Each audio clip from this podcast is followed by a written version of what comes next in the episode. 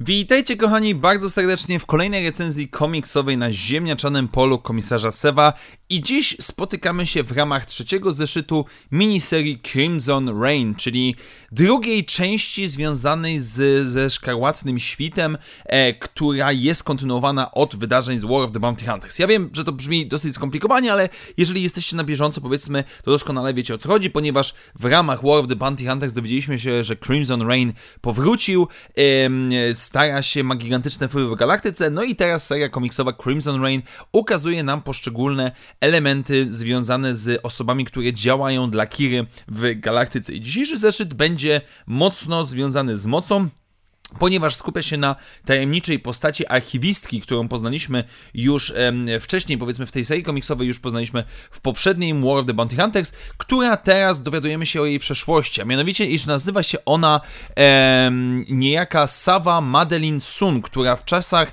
Republiki była wysoce szanowaną specjalistką od badania mocy. Nie była użytkowniczką mocy, była lekko świadoma, lekko wyczuwała tylko moc, ale nie mogła nią manipulować, e, która zajmowała się badaniem tego zjawiska, ze, ze, ze specjalizacją na ciemnej stronie mocy. I dzisiejszy zeszyt jest bardzo mocno czarsto-soulowy, ekspozycyjny, mianowicie mamy mnóstwo tekstu. Zdecydowanie, zdecydowanie jest tego sporo, który jest z jednej strony ukazaniem, dlaczego ona dołączyła do Kiry, dlaczego obecnie... Wygląda jak wygląda, e, ale jednocześnie jest troszeczkę ukazaniem i rozbudowaniem świata Gwiezdnych Wojen. Co mam bowiem na myśli? Na samym początku mamy po spotkanie e, naszej archiwistki z Kirą e, i rozpoczyna się ich rozmowa, w której to obie panie dyskutują, jak właściwie moc, czy powiedzmy rycerze Jedi zniknęli z galaktyki. Jak to się stało, że tak znana, tak rozpowszechniona grupa społeczna, która była znana e, każdemu praktycznie w galaktyce mniej lub bardziej pozytywnie, negatywnie, nagle mogła w ten sposób zniknąć. No i odpowiedź wynika, jest dosyć prosta, wynika to ze strachu, tego jak Imperium wprowadziło wszelkiego rodzaju zakazy dotyczące mocy, że nie można rozmawiać o mocy, nie można uczyć się o mocy, nie można absolutnie w żaden sposób wspominać Jedi, nie można posiadać artefaktów itd., tak itd., tak em, co jest wspominane, że było jakby pod e, punktami rozkazu 66, co jest e, przyjemną, przyjemnym wyjaśnieniem tego bardziej sformalizowanego sposób,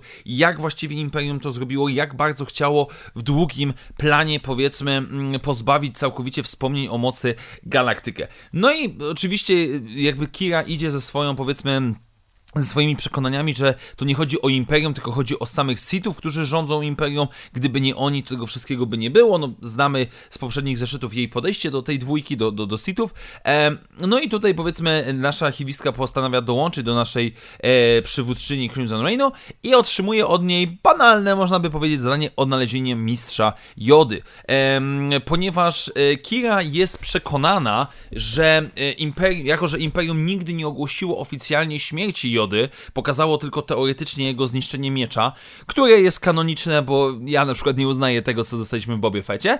Um, i na podstawie tego dochodzi wniosku, że on musi w jakiś sposób przeżyć. No i nasza archiwistka rozpoczyna swoje e, badanie, analizowanie wszelkiego rodzaju źródeł informacji, które są dostarczane poprzez sieć wpływów Crimson e, Dawno e, i spotyka się ona ostatecznie z Jerem, Jeremem, Jeremor Colton, który był pilotem statku Tantif 4, który, e, Tantif 3, którego widzimy w Zemście Sithów. Później leciał e, z Tantifem 4, za co został skazany na więzienie imperialne, które widzimy tutaj i jest on przesłuchiwany przez archiwistkę, żeby wydać, przekazać informacje, gdzie udał się jego statek w tym y, końcowym okresie, powiedzmy, wojen klonów, no i dostaje informację, że Sluis sektor i tam nasza archiwistka udaje się, no i jest, znajduje tylko jedną planetę, która w jakikolwiek sposób ma sens, ponieważ jest niezwykle żywa w mocy i zgodnie z zapiskami z okresu Wysokiej Republiki, gdzie przybywa ona na Dagobah i tam nie spotyka Jody. Znaczy się jej spotkanie po krótkiej awanturze, powiedzmy, z potworem lokalnym, doprowadza ją do jaskini, którą Luke Skywalker odwiedził w epizodzie 5, która całkowicie ją odmienia, która całkowicie ją zmienia i która zmienia jej perspektywę. Mianowicie na samym końcu zeszytu widzimy, kiedy ona mówi Kirze, że Yoda tak naprawdę nie żyje i nie możemy go już wykorzystać w żaden sposób.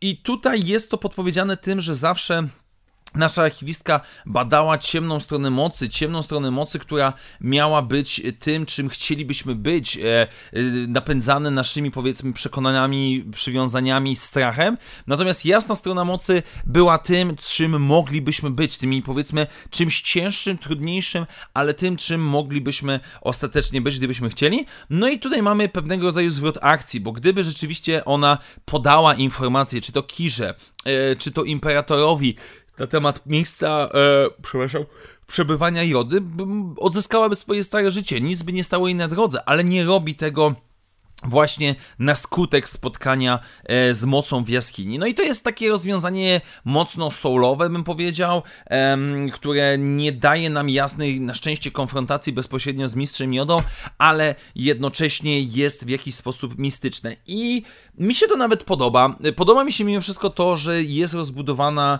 e, pokazany ten aspekt prawny, legislacyjny, jeżeli tak to możemy nazwać, jeżeli chodzi o moc w galaktyce pod rządami Imperium. Samo badanie też jest całkiem nieźle poprowadzone. Postać archiwistki jest dosyć intrygująca.